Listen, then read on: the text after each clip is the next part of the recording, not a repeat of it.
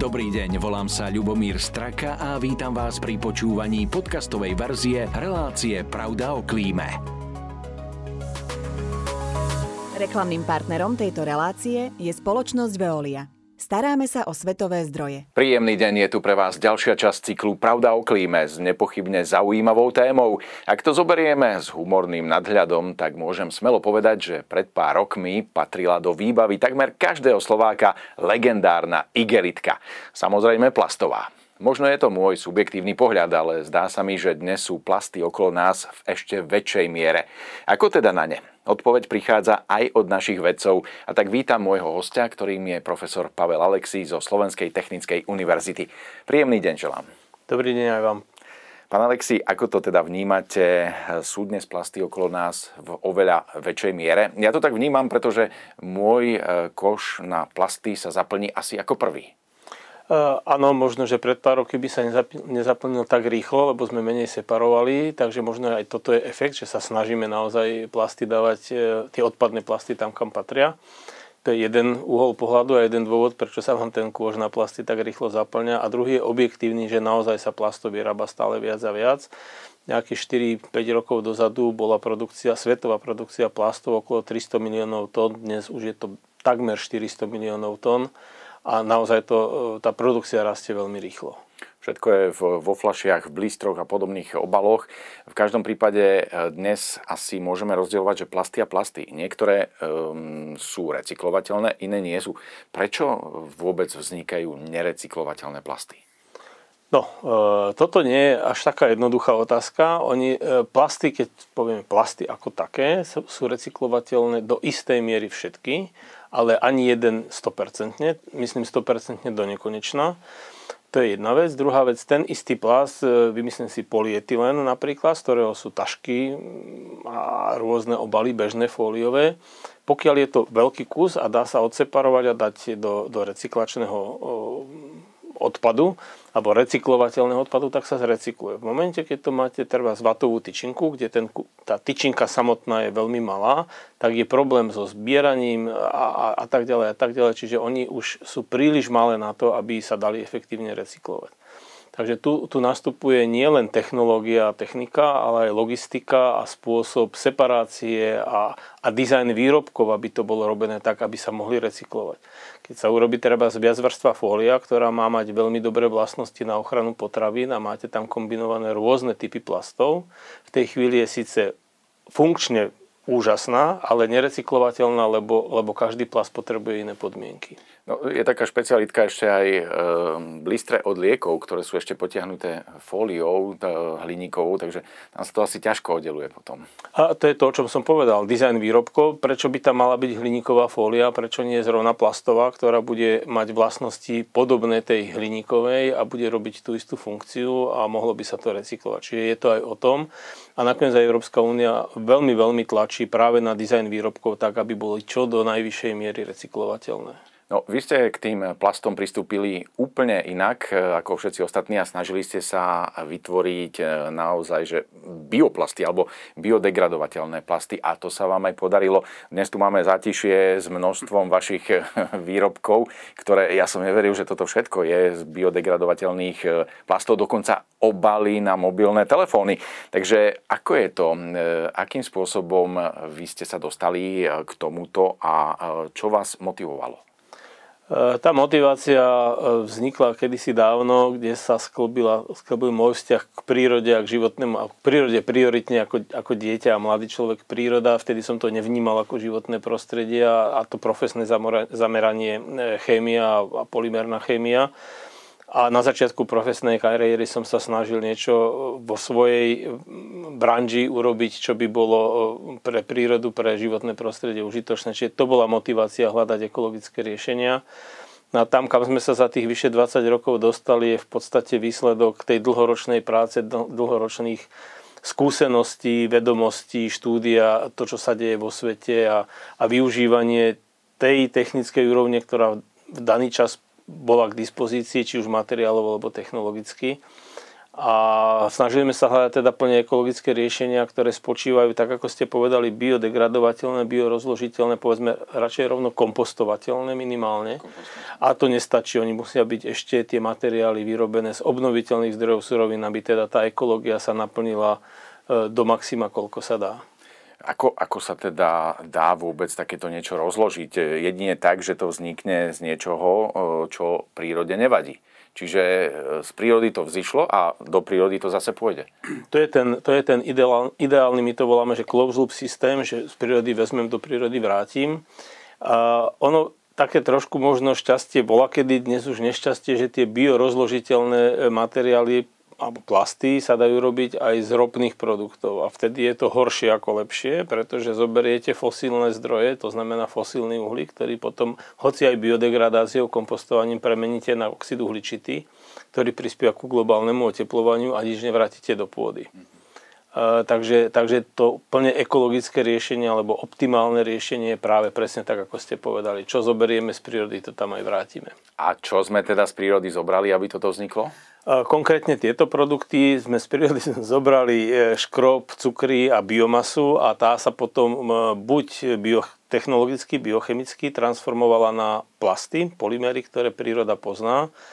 E, poviem, čo teda verejnosť asi, alebo teda publicisti neradi počujú polyhydroxybutyrát, čo je nič nehovoriace slovo, ale tak sa ten polymer volá, inak to, inak to nazvať nevieme. To je plast, ktorý vytvárajú mikroorganizmy, ktoré tu žijú podstatne dlhšie ako ľudia, čiže príroda ho pozná. A tá druhá hlavná zložka, tam, ktorú tam máme, je kyselina polymliečna, tiež kyselinu mliečnú všetci poznáme, že existuje. Polymliečna v prírode neexistuje, čiže z tej mliečnej to my vieme zosyntetizovať tak, aby z toho bol plast. Tak to sú tie hlavné zložky ktoré sa dokážu potom v komposte v pôde rozložiť a vraciame do pôdy vlastne humus, ktorý sme cez rastlinky nejakým spôsobom odčerpali. Áno, takže e, odšťavená kukurica, kilo baktérií a vznikne takýto pekný žltý pohár. Veľmi, veľmi skratkovite povedané áno. a s kukuričnou farbou. A e, tie farby sú ale rôzne. Tuto vidím zelený, zelený pružný výrobok nejaký.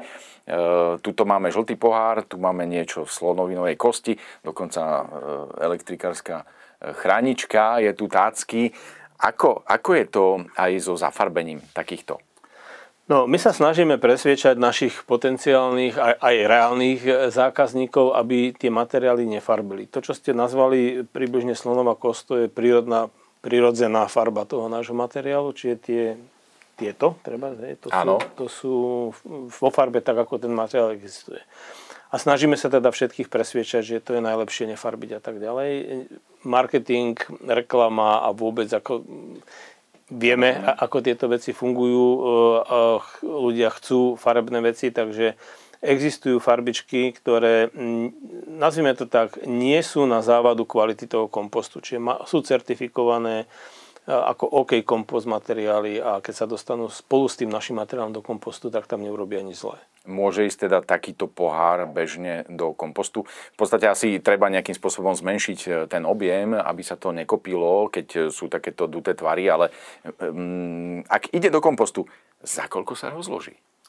Dobrá otázka. E, zmenšiť tvary jednak kvôli objemu a jednak keby sa to pomlelo, čo teda odporúčame, tak zvýšite povrch, pretože tá biodegradácia, to kompostovanie beží na povrchu a čím je väčší povrch, tým rýchlejšie to 1 kg treba z odpadu sa rozloží. Takže dobre je to aj kvôli tomu, to nie len kvôli objemu. A tá otázka, že za koľko sa to v komposte rozloží, je proti otázka, a aký kompost máte na mysli? Či, či, či v úvodzovkách priemyselný, alebo záhradný, alebo len, len pôdu? Bežný, bežný domáci kompost, ktorý ľudia doma na záhrade majú. A asi istým spôsobom tam pridávajú nejaké podporné mikroorganizmy alebo niečo podobné. Prípadne, e, koľko trvá, aby takýto pohár zožrali kalifornské dažďovky? E, kalifornské dažďovky ho nezožerú. tam, tam, to, tam to ani neskúšajte, tam to fungovať nebude. Lebo to, čo robia kalifornské dažďovky, to nie je kompost. Áno, áno. Dobre, bavíme sa o komposte, o ktorý sa normálne staráme a ten priemyselný kompost znamená, že sa oň staráme tak dobre, že sa vyvinie vnútri teplota nad 50 stupňov, niekde od 50 do 70 stupňov, je tam optimálna vlhkosť, prevzdušňujeme ho.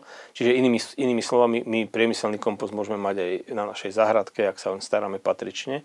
Čiže v takomto komposte, ktorý má dostatočnú teplotu a vlhkosť, tak zhruba tých 90 až 120 dní je to úplne tak, že to zmizne z očí. A do 180 dní sa to rozloží aj teda chemicky, biochemicky na, na minerálne látky a humus. Čiže dvakrát do roka môžem pohárik vyhodiť. Vy, vyhodiť môžete aj častejšie, len sa rýchlejšie nerozloží. Áno, áno. E, možno, keby sme trošku načetli aj takú tú druhú stranu mince. My sme tu povedali, že z čoho to vzniká, je to z prírody. E, ako nastaviť to, že kde je tá miera, je to z kukurice. Kukurica sa používa aj na úplne iné veci, ako tu vidíme. V každom prípade je to vynikajúce, že sa podarilo kukuricu na toto použiť, ale ako nastaviť ten spôsob, lebo tie plochy stále zostávajú rovnaké. Ako zabezpečiť výrobu takýchto vecí ako zároveň nasítiť ľudí a ako pomôcť e, živočišnej výrobe, ktorá spotrebováva kukuricu. No, e- Veľmi dobrá otázka a toto je veľmi častá otázka, e, že prečo máme robiť plasty z niečoho, čo potrebujeme na výživu obyvateľstva. Takže e, odpovieme veľmi stručnou štatistikou. Ja som spomínal, že, že tých plastov sa produkuje e, ročne okolo 300 miliónov tón, ale všetkých plastov, kompletne dokopy syntetických aj, aj tých biodegradovateľných. Keby sme ich všetky, tých 300 miliónov tón, vyrobili len z kukurice, čiže ako kyselinu polymliečnú, tak by sme na to potrebovali aktuálne asi 1% ornej pôdy na Zemi. Mm, a tam sa dostávame? A som asi odpovedal úplne, úplne e, komplexne. A my nechceme vyrábať 300 e, miliónov tón bioplastov, lebo nie je momentálne na to, na to trh, ktorý by to absorboval. A ešte poviem druhú štatistiku neobrábanej polnohospodárska pôda, ktorá nie je vôbec obrábaná, leží ľadom, sú asi 4% na zemi aktuálne. Áno. Ale nehovorím o, o pralesoch, ktoré treba vyrúbať, aby z toho bola pôda. O, tých, o tom sa ani nebavíme, lebo to je celé zle. Takže asi som povedal úplne jasne, že nám stačí 1% na všetky plasty a keby nám nestačilo, ešte máme 3% rezervu na to, čo sa, čo sa nevyužíva na potraviny. Uh-huh. Čiže je to úplne iná situácia ako pri repke olejnej, e, ktorá teda potrebuje naozaj tú plochu a naozaj sú to len e, časti prímesí, ktoré sa používajú do spalovacích motorov, pretože asi nie je jej toľko, aby sme mohli aj nasytiť ľudí olej, vytvoriť ďalšie veci a vytvoriť ešte aj bionaftu. Je to asi iná situácia. To, to je úplne na inú tému tému, pretože potravinová bezpečnosť a, a dostatok potravín na svete vôbec nie je momentálne aktuálne problém zdrojov na, na našej zemi. Je to problém ekonomicko-logisticko-obchodný, by som povedal. K tej štatistike ešte jedno poviem, zhruba 40% potravín, vyrobených potravín, už hotových, konzumovateľných, sa k spotrebiteľovi nedostane a ide rovno do odpadu lebo cestou manipuláciou, distribúciou sa pokazia tie potraviny. Takže treba zlepšiť tieto veci a zrazu máme o 40% potravín na stole viac. Myslím si, že situácia nás k tomu vedie sama a sama príroda nás k tomu vedie, pretože asi e, najdlhšie trvajúca vojna, ktorá je na Zemi, tak je vojna človeka s prírodou a tú vojnu nemáme šancu vyhrať. To znamená, že musíme sa nejakým spôsobom pokoriť a nájsť sebe tú pokoru a e, riešiť presne takéto veci, ako sa aj vám podarili. Mimochodom, e, bavili sme sa, ale koľko taký vývoj trval? No ja som vám to už v podstate povedal. Úplne, že od začiatku to bolo tých 20 rokov, ako ste no, spomínali? No konkrétne tieto materiály nie. No, prvý patent, ktorý sme podávali, bol v roku 2011 a druhý v 2017, lebo 18 myslím, ale ak niekto povie, že, že za 3 roky, ktorý, čo, čo bol čas, kým, kým sme napísali ten patent od toho riešenia, kedy to vzniklo, ak niekto povie, že za 3 roky to urobil, tak je to hlúposť, pretože ak nemáte za sebou skúsenosti, vedomosti a, a neviem čo všetko, tak to neurobi. A tým ľudí samozrejme, pozor, toto ako ja tu teraz sedím sám, ale keby mali prísť všetci, čo, všetci, čo sa na tom podielali, tak to štúdio je veľmi malé na to. Áno, áno, určite. Uh, takže, takže ťažko veľmi povedať. Tam je práve, že tam je tá filozofia, tá 20-ročná história, kde človek stále rieši, ako to ešte zlepšiť. A, a teraz neviete povedať, kde je ten, principiálny bod zlomu, kedy je to iné. My hovoríme, že na začiatku v tom 2011 sme spravili prvú generáciu, v 17. druhú, dnes hovoríme už o tretej. a, a ani druhá, ani tretia, ani možno nejaká ďalšia by nebola, keby nebola tá prvá. Čiže áno, je to beh na dlhú trať. Samozrejme. Áno, áno. A práve na vývoj sa ešte na záver spýtam, e, čo môžeme z tej vašej dielne, ak to tak môžem nazvať, očakávať. Ja už som tak v rozhovore predtým s vami e, dostal takú malú ukážku, že e, tie plasty už nemusia byť len tvrdé a nemusia byť takéto v týchto formách, ale dokonca získavajú flexibilitu. Takže možno neskôr budeme mať kukuričné trenky. Minimálne, minimálne tú gumu v trenkách. Ak, ak, to som chcel povedať, že ak chcete flexibilné trenky, tak nech sa páči. Uh, áno, v, taký ten posledný hit, ktorý máme momentálne, na čom robíme, a nie je to až taká ďaleko budúcnosť, nakoniec mám tu, mám tu v podstate polotovar na, na tubu, na kozmetické veci a podobne, ktorá je úplne flexibilná. Uh, tak áno, to sú, to sú možno materiály, ktoré sme si mysleli ešte rok, dva dozadu, že z tohto urobiť nebudeme vedieť. Čo je pozitívne, oni si zachovávajú tú flexibilitu aj pri nízkych teplotách, čo máme odskúšané zhruba tých minus 15, minus 18 nesú, takže nakoniec aj v zime a podobne kde sa otvárajú samozrejme nové, nové možnosti aplikačné.